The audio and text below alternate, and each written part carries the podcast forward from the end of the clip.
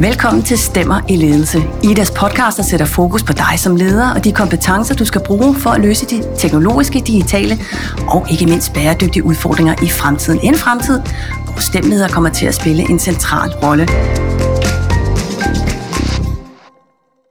Velkommen til Stemmer i Ledelse. Idas podcast, der sætter fokus på dig som leder og de kompetencer, du skal bruge for at løse de teknologiske, digitale og ikke mindst bæredygtige udfordringer i fremtiden. En fremtid, hvor stemmeleder kommer til at spille en central rolle. Ligestilling, inklusion og diversitet spiller en vigtig rolle i en bæredygtig fremtid, men har vist sig at være en kompleks udfordring på ledelsesgangene i Danmark, hvor for eksempel halvdelen af landets 500 største virksomheder kun har mænd i deres ledelse. Og mens vores nordiske naboer ligger i top 5 i dette års Global Gender Gap rapport fra World Economic Forum, er Danmark rykket ned ad listen til en placering som nummer 32. Men hvorfor er det vigtigt med fokus på flere kvinder i ledelsen? Hvilke barriere er der, og hvordan kan vi gå helt konkret til opgaven med større ligestilling og diversitet i erhvervslivet? Jeres vært i dag er Pernille Indgaard, og til at hjælpe mig med at kaste lys over de komplekse spørgsmål, har jeg inviteret Karen Frøsik, topchef i Sydbank, og Marianne Elund Si, direktør i kursus- og konsulentvirksomheden Mannes. Velkommen til begge to. Tak skal du have. Tak. Mm. Karen øh, Frøsik, sidste sommer i, i Berlingske, der kunne vi læse følgende overskrift. Topchef har bevidst været tavs om emnet i 11 år. Nu taler hun ud. Hvorfor har du med, med vilje holdt dig væk fra hele ligestillingsdebatten indtil nu? Da jeg i, for efterhånden mange år siden øh, blev administrerende direktør i Sydbank, øh, der besluttede der var det sådan lidt af en sensation, fordi det var den første kvindelige bankdirektør, der kom i Sydbank. Den første kvindelige administrerende direktør, og derfor var der faktisk en, en del skriverier om mit køn på det tidspunkt, og derfor reflekterede jeg lidt over, hvordan jeg ville håndtere den situation. Og jeg besluttede sådan, øh, at det skulle ikke være mit øh, varemærke, at jeg var kvinde. Jeg vil rigtig gerne være en dygtig direktør i Sydbank. Jeg vil gerne være en, der havde visionerne for Sydbank og kunne tage Sydbank nogle gode steder hen. Mm. Og der var det på det tidspunkt min opfattelse, at hvis jeg kastede mig alt for meget ind i kønsdebatten, så ville det tage fokus fra det andet. Så ville jeg altid blive hende der øh, feministen, og aldrig hende der bankdirektøren. Mm. Hvilken oplevelse har så fået dig til at, at ændre mening? Jamen, jeg tror, det er både min egen situation, hvor jeg nu her efter en, en del år i stolen måske selv føler, at jeg sidder bedre i den og fylder den mere ud og har oplevet mange andre ting. Kombineret med, at øh, jeg har en datter, der har valgt at gå samme karrierevej, som jeg selv har. Øh, det har været meget interessant at følge. Det, der har været mindre interessant, eller mindre behageligt, det har været at konstatere, at erhvervslivet øh, håndterer unge kvinder på nøjagtig samme måde i dag, som de gjorde, da jeg var ung. Mm. Og det kom som egentlig lidt af en øjenåbner for mig, fordi jeg har hele tiden troet, og på nogle dage tror jeg faktisk stadigvæk, hvis vi bare taler om det, så vil, øh, så vil ligestillingen indtræde mere eller mindre af sig selv. Ikke mindst fordi vi ser rigtig mange unge kvinder, øh, der kommer meget stærkt øh, uddannelsesmæssigt og ambitionsmæssigt Øh, men, men jeg synes bare ikke, der alligevel rigtig var sket noget. Og så tænkte jeg, nu, øh, nu tænker jeg godt, jeg kan rumme og gå ind i den her debat. Men var det sådan en, øh, en, en aha-oplevelse, du pludselig fik under en, en tur i skoven, eller øh, var det, eller kan du se, nu bevæger vi os simpelthen den, den forkerte vej? Jamen, det var vel en løbende irritation over, at, at tingene ikke udvikler sig. Da jeg var helt ung, der var der en af mine, mine øh, medstuderende. Vi var næsten færdige med at læse. Der, der, øh, hvor vi en dag fik karakterer for noget, jeg fik en god karakter, han fik en dårlig karakter, så kiggede han på mig, og så sagde han, men det er jo sådan set lige meget, fordi du er jo ikke en del af klubben. Og så tænkte jeg, det var lige godt pokkers at jeg ikke var en del af klubben. Jeg, jeg ringer nogle gange til ham, for jeg har klaret mig lidt bedre end ham, synes jeg rent øh, professionelt. Men, men så har jeg gået og ventet på, at tingene skulle ske, og, og så, jeg ved ikke, om man får en aha-oplevelse, eller man bare en eller anden dag tænker, at, at, at nu er vi nødt til at gøre noget ved det. Mm. Og så var det faktisk i forbindelse med en eller anden avis, jeg tror, det var måske Berlingerne Børsen, det er ikke Berlingerne, kan jeg se, øh, der sagde til mig, eller der spurgte, om jeg ville være med til at skrive sådan en sommerklumme, og så skal man finde på et emne. Og så synes jeg faktisk, at det var et øh, meget godt emne til en sommerklumme. Jeg var ikke specielt markant, men, men det udløste rigtig meget på styr og rigtig mange interview den sommer. Mm. Marianne Eglund, du har jo i godt 20 år beskæftiget dig med, med ledelse og organisationsudvikling, og du er også forfatter til en nylig udkommende bog, der hedder Gid vi gad, om vilje og vejen til ligestilling, diversitet og inklusion. Hvorfor er det, at uh, Karen Frøsik ikke har oplevet, eller oplever, at der ikke er sket uh, en hunefis de sidste 10-15 år? Jamen fordi, at det, i hvert fald når vi kigger sådan helt øh, faktuelt på det, øh, så, har, så har Karen faktisk ret. Altså, der er, selvfølgelig er der sket noget. Vi flytter os jo hele tiden. Mm. Men, øh, men på samme tid, som man sige, så flytter andre lande sig eksempelvis øh, meget hurtigere på den her agenda. Og det er derfor, vi ser blandt andet Danmark falde fra en femte plads til en 32. plads. Ikke præcis fordi vi bliver dårligere, men vi, vi følger slet ikke med. Og vi følger ikke med vores øh, nordiske lande. Øh, og vi har ignoreret den her øh, udfordring. Vi har endda taget sådan afstand til den. Så vi har levet i sådan en, øh, en myte øh, om, at øh, vi er i mål med ligestilling, øh, og det, der er tilbage, det er bare op til den enkelte, øh, typisk kvinde selv, øh, og, og nå i mål. Så mm. vi har sådan illusionen om meritokratiet, at det alene er din uddannelse, din meritter, din performance, øh, der afgør, hvor langt du kommer. Mm. Øh, så, så det er den her, altså når man begynder at kigge, og det er jo også det, jeg for 20 år siden, da jeg blev begyndt at kigge på det, så der var mange følelser, der var mange synsninger i den her debat, man sagde, men, men jeg havde sådan lyst til at kigge på, hvordan ser det egentlig ud faktuelt? Og når man begynder at kigge på statistikken, og når man begynder at kigge på fakta og data, så, så er det, man, man, man ikke øh, kan lade være at se det. Nej, uha, vi vil gerne have mere fakta og data, det skal vi nok også på. Ja. Men Karen Frøse, du siger jo selv, altså finansbranchen er jo ikke kendt for at have mange kvinder i, i ledelsen, og du er også en af de første. Hvorfor er det vigtigt, at vi skal have flere, som, øh, altså flere kvinder, i, i, topledelsen? Jeg er lige Generelt. nødt til at gøre det lidt mere markant, dit spørgsmål, end du selv gør. Det er rigtigt, jeg var en af de første, og jeg kan konstatere her mange år senere, at jeg er stadigvæk mm. en af de eneste. Ja. Det er faktisk det, der er problemet. Mm. Når jeg synes, vi skal have fokus på det, så er det simpelthen af hensyn til vores samfund, af hensyn til vores udvikling i samfundet, af hensyn til den økonomiske udvikling. Vi er i en situation, som vi er blevet meget opmærksomme på her, særligt efter coronakrisen, tror jeg. Vi har oplevet forsyningskriser, som vi aldrig tidligere har set. Vi har fået det krydret med en, en, øh, en krig i Ukraine. Nu ser vi en inflation, der buller op. Vi ser renter, der stiger mere, end man har set i mange, mange år. Så vi er i en helt ny, øh, kan man sige, økonomisk verden, hvor det er meget vigtigt, at vi positionerer os rigtigt. Noget af det, man kan se med det samme, hvis man kigger ud af, hænder, ud af vinduet, eller hvis man læser avisen, øh, ser i fjernsynet, vi mangler hænder i Danmark. Vi mangler virkelig hænder. Og når vi mangler hænder, så mangler vi virkelig også ledelseskompetencer, for vi mangler ressourcer på alle lag. Og der skal vi passe meget, meget på i Danmark, at vi ikke afskærer os fra at bruge det potentiale, der er i kvinderne. Mm. Hvis man ser på mange forskellige landes forskellige økonomiske udvikling, så kan man også se, at de lande, der klarer sig godt, der har stor økonomisk velstand, det er de lande, hvor kvinderne er kommet på arbejdsmarkedet, og hvor kvinderne bliver mere integreret på arbejdsmarkedet og bliver inkluderet, og vi opnår ligestillingen. Vi kan jo se andre lande, hvor man helt har valgt kvinderne fra på arbejdsmarkedet. De bøvler lidt med deres økonomi for tiden, uden at vi erkende, at det måske er et af de store issues. Men noget af det, der faktisk jo gav os velstanden op gennem 60'erne, øh, det var jo, at vi så kvinderne komme ud på arbejdsmarkedet. Mm.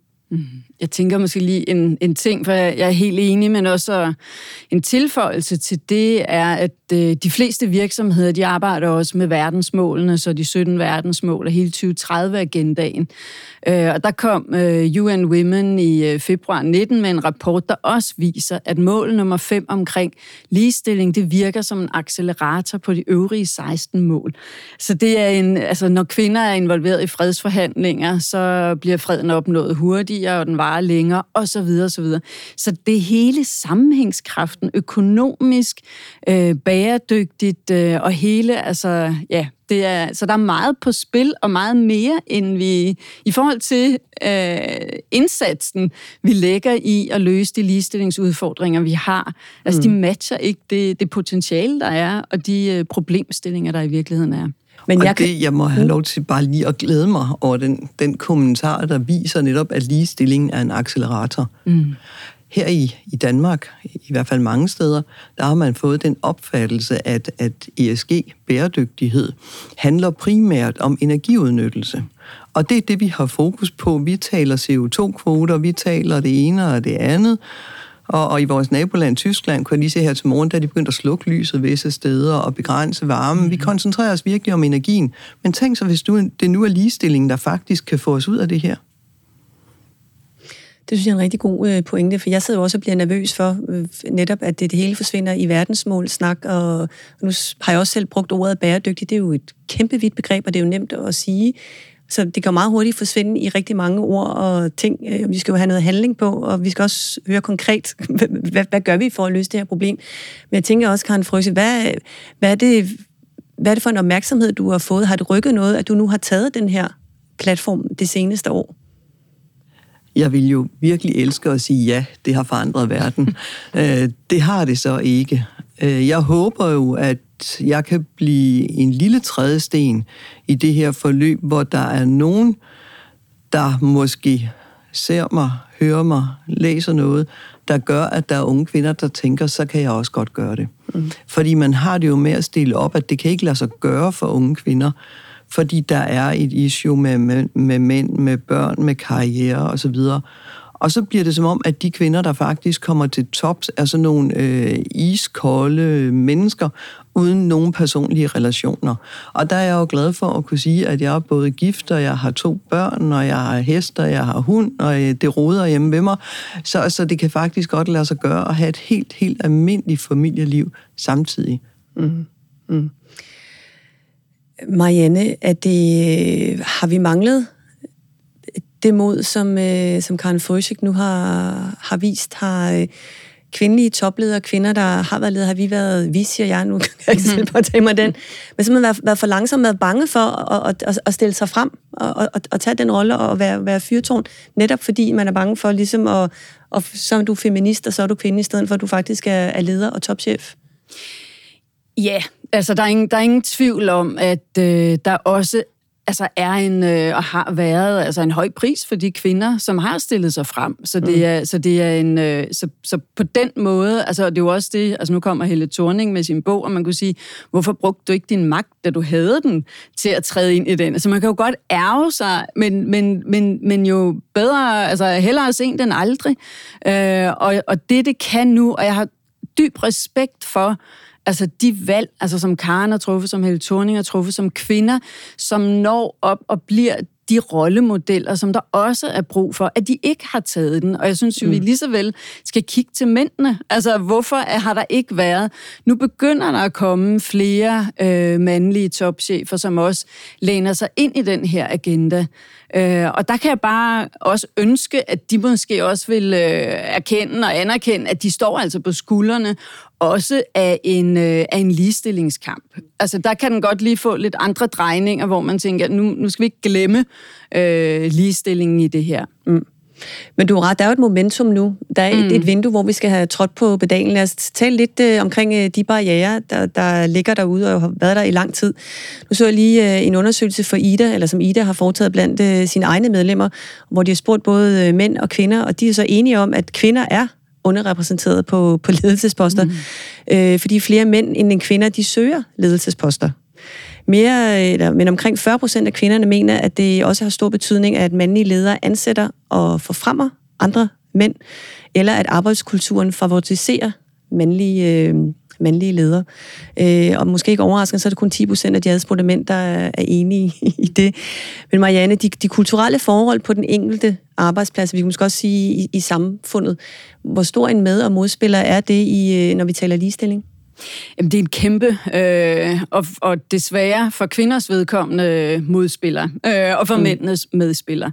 Det er en kæmpe faktor. Øh, vi har efterhånden alle sammen øh, lært det her ord bias og unconscious bias, så vores ubevidste forudindtagethed omkring, hvad kvinder kan og ikke kan, som både kan være, at man har den her benevolent bias, at man gerne vil skåne dem, sådan lidt omsorgs, at det er nok for stor en udfordring for hende. Øh, så det er både de her, men, men det er også nogle forestillinger om, hvordan den typiske rigtige leder ser ud. Og der har vi øh, manden som forbillede, og der er blevet lavet masser af sådan blind test, hvor man bare har ændret navnene, så det er John, Jennifer, Howard, Heidi, og så videre, og så videre. Og der kan man se, selvom der er helt identiske altså meritter, kompetencer, mm. så vælger man John, og så synes man, at Jennifer, altså hun får lidt lavere løn, hun øh, bliver ikke inviteret til samtale, eller man synes, at øh, Howard, han er, han, han er lidt mere en, man har lyst til at arbejde sammen med, og Heidi, hun er nok lidt power hungry. Alle de der eksempler mm. øh, kan man jo læse sig til, og det er jo det, så når vi har de her, øh, det er, altså det er en faktor, mm. så det er jo både en kulturel, det er en strukturel, og det er en systemisk, så det er også derfor, at vi skal arbejde med det ud fra sådan et helhedsorienteret perspektiv. Der er ikke én silver bullet her, eller én løsning, der mm. kan knække koden til det hele. Hvor stor en modspiller er vi kvinder selv? Øh, jeg tror, vi måske også skal være gode til at bryde lidt, øh, og det var også det, altså Karen siger nu her, mm. jamen man kan godt være et ganske almindeligt menneske. Altså det er rent de fleste faktisk, øh, også øh, af kvinder, som er topledere. Ikke? Så, mm. det er, så vi skal også selv være gode til at bryde øh, myterne ned omkring, hvad det vil sige at være, at være kvinde og være leder. Jeg har selv været leder stort set hele mit liv. Jeg har været CEO nu i, i 10 år af, af to omgange, og, og mange gange, når jeg har været ude og tale for unge, så, er de sådan, så har de en forestilling om det her toplederjob eller lederjob, så skal du ofre alt. Øh, så, vi har, så på mm. den måde skal vi være gode til at sige, hvad respekt for dem, som, øh, som har et, øh, et job, hvor du ikke har en fleksibilitet, hvor du sidder i kassen mm. i et supermarked, eller hvor du er sygeplejerske, eller hvor... Altså, der er så mm. mange jobs, hvor du ikke har det, du har som leder. Så vi skal være bedre til at bryde myterne ned omkring, hvad det vil sige at være leder. Mm. Øh, fordi det tror jeg afholder mange kvinder. Men der tænker jeg også, at vi er, bliver også hjulpet lidt, hvis man kan sige det der med, at, at nu øh, er at det med at skulle være autentisk og være dig selv, når du er på arbejde. Jeg gik, tænkte faktisk på, da jeg gik ind til det interview, jeg har været finansjournalist i 25 år øh, på Dagbladet Børsen og forskellige steder, og, og mit, det var jo at, at klæde mig for eksempel, altså habit, jakkesæt og, og ligne øh, de der 500 andre med, man tit sad på en konference. Mm. Øh, og nu sidder jeg her i en, øh, en sommerkjole, og man kan godt øh, møde farver, når man er til konferencer nu. Så vi kan godt tage os, kvinder kan tage sig selv med på arbejde. Men Karen Frøse, jeg er jo nysgerrig på, hvad du helt konkret gør i Sydbank, for nu sidder du på toppen og har mulighed for at ændre en, en kultur og, og gøre nogle ting. Hvad har du helt konkret gjort i, i Sydbank man kan sige, inden for bare de sidste tre år for at, at pushe den her agenda? Jamen, der er mange forskellige vinkler at angribe det her fra, og jeg er mm. ked af at sige det, der er ikke nogen trylleformular, hvor man bare kommer i mål. Mm. Vi har lavet nogle helt øh, håndfaste ting. Når vi i dag ansætter de medarbejdere, vi får, de kommer fra uddannelser, der hedder finansøkonomer og finansbachelorer. Det er dem, der typisk kommer i et pengeinstitut og bliver rådgiver. Når vi ansætter der, ansætter vi halvt-halvt det løser ikke problemet, fordi vi har faktisk været tæt på at have et indtag af halvt-halvt. Men vi prøver, når vi tager dem ind i dag og siger, at for eksempel det bliver meget teknisk, men øh, økonomerne bliver privatrådgivere, og bachelorerne bliver erhvervsrådgivere. Derfor har vi historisk set, vi tog lige mange ind, men alle økonomerne, det var kvinder, for de skulle ned og være privatrådgivere. Alle bachelorerne var mænd, for de skulle være erhvervsrådgivere. Og karrierevejen er bare bedst, hvis man bliver erhvervsrådgiver. Så nu har vi været nødt til at sige, at der bachelorerne, der skal halvdelen være kvinder og halvdelen mænd og lige sådan på finansøkonomerne. Så vi er sikre på, at vi, vi øh, føder det rigtigt ind fra bunden, fordi det tror jeg faktisk er vigtigt, at man, man får en start. Den får, I, får vi måske ikke glæde af, men det er der nogen, der gør om 25 år. Så har vi gjort det, når vi kommer på ledelse. Vi har forskellige ledelsesforløb, øh, og har også nogle grundforløb for ledere, og der, kan, der skal der simpelthen være 50% kvinder og 50% mænd. Og der har måske min egen HR-afdeling, de vil have mig for at sige det, men de, de har nogle gange været min største modstander, fordi så har de sagt, jamen, vi har jo ikke nok kvinder, og der er jo de her mænd, der skal sige, så må jeg sige, hvis jeg kun har tre kvinder, så skal vi også kun have tre mænd med. Det bliver et meget lille hold, eller også så skal I finde nogle andre. Når vi holder samtaler til, til forskellige job, der er jo sådan nogle karriereforløb, så skal der være både kvindelige og mandlige ansøgere. Mm. Det er sådan nogle ting, vi kan gøre. Så arbejder vi faktisk lige nu med at rense i alle vores politikker i den ansøgningsblanket, der ligger ude på nettet. Alt muligt i wordingen. Og det er så ikke både kvinder og mænd, der går vi også lidt bredere på diversitet, så man sikrer, at man i hvert fald har lavet de formelle rammer til det. Mm. Og når alle de fine ting er lagt, så er min egen lille personlige mission, den er blevet mere at gå og tage stikpillerne. Jeg var så sent som øh, i forgårs, tror jeg det var, til, til, det var så et teamsmøde, hvor vores områdedirektør, hvor langt de fleste er mænd, det skal jeg gerne indrømme, men der er dog også kvinder. Og så hører jeg en, der byder velkommen og siger, godmorgen de her. Og i gamle dage vi jeg nok bare have tænkt, nå ja, herreste Gud. Nu, nu har jeg gjort det sådan en disciplin at sige undskyld. Hvad var det, du sagde? At jeg sådan prøver at komme ned i den sprogbrug, fordi jeg synes, en af de ting, øh, og det er måske også en lille ting, men der i kønsdebatten virkelig har generet mig, det er der på et tidspunkt var en mand, og jeg ved faktisk godt, hvem det var, men jeg vil ikke nævne navne her, der forklarede, at man skulle have den dygtigste til jobbet. Derfor kunne man ikke bruge kvoter, fordi så ville kvinderne jo bare ikke være de dygtigste. Så ville de få jobbet bare fordi de er jo kvinder. Og undskyld mig, jeg tror faktisk, at jeg skal ikke sige, at på worldwide er den dygtigste til mit job, men jeg har ikke fået det, fordi jeg er kvinde. Og jeg udøver det ikke sådan, og det skal man simpelthen have tage fat på. Man kan faktisk godt være i en situation, hvor man både er dygtigst og kvinde. Mm. Det kan man ikke udelukke på forhånd. Hvor bevidst om er du, Karen, at du øh, er kvinde, når du så går på arbejde? At du, altså, din person og dig er med til at, at, at ændre kulturen i, øh, måske ikke bare i Sydbank, men hele øh, finanssektoren? Det, det, det er et meget svært spørgsmål, fordi man kan have sådan øh, perioder, hvor man er opmærksom på det, og man kan have perioder, hvor man bare har travlt, og så falder lidt i, og det bare bliver... Og jeg, jeg øh, tænkte på, da du selv sagde det, jeg har godt nok også mange mørkeblå og sorte jakkesæt. Det, det har jeg også stadigvæk, kan jeg sige. Og de bliver flittigt brugt. ja. Men jeg er dog i kjole i dag. Nu, øh, nu siger Karen øh, Frøsik her, øh, Marianne, at, øh, at det, der er jo kønskvoter i Sydbank, kan jeg høre, når der bliver hentet, øh, hentet ind, og, og du har også været ude at sige, at det er jo også en vej at gå øh, samfundsmæssigt. Men Marianne, nu så jeg lige en, øh, det var en, øh, en undersøgelse fra mandag morgen, øh, eller mandag morgen har for nylig lavet, at, øh, at trods vi i Danmark har ja, verdens højeste uddannelsesniveau blandt, øh, blandt øh, kvinder, så er andelen af unge kvindelige ledere i, i stærk tilbagegang i det private især, og kvinders andel af lederposter blandt de 20-24-årige er faldet med 43,5 procent til 30,7 procent i den private sektor siden år 2010. Og det er jo en tilbagegang på, øh, nu er en bankdirektør siddende, 12,8 procent, tror jeg, vi kommer om på. Så det glider den forkerte vej, selvom vi nu føler, at vi har en, noget opmærksomhed på det, og, og, og der sker nogle øh, ting. Hvorfor? Mm. Jamen, jeg tror, det er fordi, at der, der er en opmærksomhed på det, men der, der er desværre ikke så mange, som, øh, som gør, som de gør i Sydbank, og som øh, Karen står i spidsen for, øh, som sætter handling bag ordene. Og, og man skal gå ned i, altså dels, dels er det det her med kulturen, gribe det i momentet, have modet til øh, som siger, at gribe ind og sige, undskyld, hvad sagde du? Der er andet end herre her. Øh, men man skal også gå ind i alle processerne, altså hele værdikæden af ens processer, fra hvordan man brander sig, hvordan man skriver jobannoncer, hvordan man træner sin leder, hvordan man tager optaget af nye medarbejdere, osv. osv. Det er i hele værdikæden af alle processer. Mm. Og det er ikke fordi, at det nødvendigvis er svært, men det skal gøres. Og der er virkelig mange øh, lavt hængende frugter at, at hente i det her. Men, men at få det gjort og helt konkret gøre en indsats i alle processer.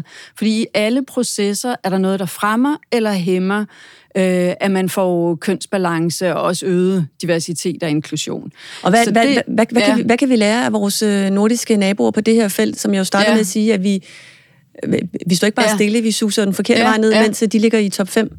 Jamen, det vi kan lære af dem, det er, at de har taget det, de har taget det alvorligt, og de har arbejdet, og det er det, jeg, når jeg arbejder med organisationer omkring det her, så er det at få, få virksomheden, få ledelsen til at se det som et hvert andet strategisk vigtigt indsatsområde.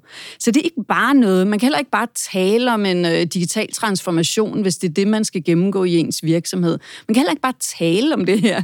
Så må man gå ind og se, hvad er det for ressourcer, vi skal købe ind, hvad er det for eksperter, vi skal rådgive os med, hvad er det så, vi skal investere i, og hvordan, og hvordan får vi det til at spille i hele hele organisationen. Mm. Og det er det, man øh, i højere grad, øh, både politisk selvfølgelig, og også altså samfundsmæssigt, kulturelt i det hele taget, så har man erkendt problemstillingerne i vores øh, nordiske nabolande, og man har arbejdet på det konsekvent og med handling bag ordene. Mm. Øhm, så, så det er den væsentligste forskel. Men det er faktisk at sætte handling bag ordene, og det er ikke nødvendigvis svært. Man skal tage hele den ledelseskasse, men øh, værktøjskasse og, og kompetencer, man i forvejen har, øh, og bruge den på det her område, men bruge mm. det strategisk.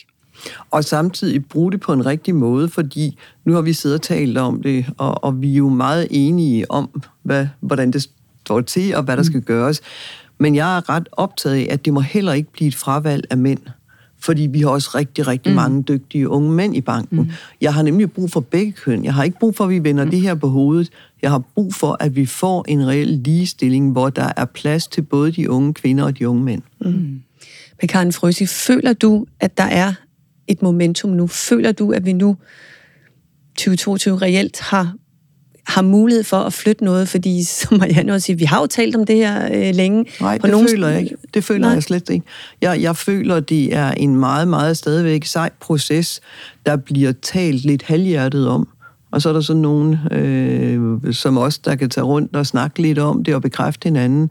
Men at gøre det til en strategisk indsats, derfor synes jeg faktisk, det var meget spændende. Jeg har lært noget nyt her i dag, nemlig hvor stærk acceleratoren er mm. i, i, i udviklingen af det her. Og det kunne jeg egentlig godt tænke mig, at nogen satte fokus på. Så her med en mm. opfordring. Skriv en artikel. Gør noget. Men Karen Frøs, vil give dig det sidste ord, for du har fuldstændig ret. Øh, der er blevet du skal nok få lov, Marianne, så. så vi har jo talt rigtig meget, og det, nu skal der simpelthen handles. Og det er øh, bla bla bla, og jeg har også været til World Economic øh, Forum i Davos, hvor at der også blev talt rigtig meget, og så på den sidste dag var der så en NGO'er, der rejste op og sagde, ja tak, så vil jeg gerne gå her, I ud og gøre noget, for nu har jeg stået og lyttet til jer 50 år, nu er det værd at tid. Hvad, hvad siger du, Marianne? Jamen, jeg siger, at, øh, at det, der også er vigtigt, og en, en af grundene til, at vi har en øh, virkelig brændende platform lige nu også, det er, det er hele den digitalisering faktisk, der foregår. Og det synes jeg er vigtigt også, når vi er sådan her hos Ida og taler øh, til nogle øh, lyttere, håber jeg, som, øh, som mm. arbejder i stemfagene. Øh, og det er, at øh, det, som vi jo oplever nu, det er, at vi kommer også til at forstærke de kønsubalancer. Jeg er helt enig med Karen, det handler om at skabe kønsbalance. Mm. Men vi kommer til at forstærke dem med algoritmer, med databias. Så hele det her, altså der er, der er kønsubalance og diskrimination i, øh, også i den digitale verden. i den digitale verden. yes. Og vi fodrer systemerne ja. med det, der er nu, og derfor kommer vi til at forstærke de ubalancer, der er. Mm. Så det er jo en, øh, det er på mange måder en en, en alvorlig og også øh, og, og, en, og en udfordring, som vi ikke kan, kan sådan sidde på hænderne, men mm. øh, må komme i gang. Og det var også en af de pointer, du startede med at sige, Karen Frøsigt. Altså nu, jeg kaldte det konkurrenceevne, men det her med, at ligestilling måske er nøglen til økonomisk øh, vækst og til løsning. Fortsat økonomisk, fortsat vækst, økonomisk og vækst. Fortsat økonomisk fremgang, fordi det vil vi mm. jo alle sammen gerne have. Det er jo mm. en del af det gode liv. Nu Karen Frøse, til, til afslutningsvis, hvis vi, øh, nu, nu sidder vi igen og snakker om det og giver gode idéer videre, men øh, dit råd til, til de ledere, der så gerne vil arbejde øh, struktureret med, med ligestillingsproblematikken i deres organisation, sådan helt konkret, hvordan lyder dit råd til dem? Jamen, det er jo desværre ikke noget, man kan sammenfatte, fordi det, man jo øh, vi gerne skulle arbejde os hen imod, det var, at vi ikke kiggede på kønnet når vi arbejdede i vores organisationer. Mm. Og, og det kan vi bare, som det er, lige nu ikke lade være med, fordi vi kan bedst lide dem, lide dem der ligner os selv. Og det er lige meget, om det er køns- eller, eller personlighedsmæssigt, og, og mange andre ting, det der er lavet masser af undersøgelser om. Men jeg tror, det handler om, hvis, der, hvis det bare skal være en sætning, så er det, at man skal være opmærksom på problemet og være villig til at handle på det. Karen Frøsik og Janne Elund sig tusind tak, fordi I var her og delte ud af jeres øh, ja, konkrete øh, råd og til handling. Mm. Tak skal du have. Tak skal du have. Stemmer i ledelse udgives af Danmarks største organisation for ledere og ledelsesinteresserede med en naturvidenskabelig, teknologisk eller ingeniørmæssig baggrund. Hvis du vil vide mere om IDAs mange tilbud til ledere, så kan du altså gå ind på ida.dk-leder,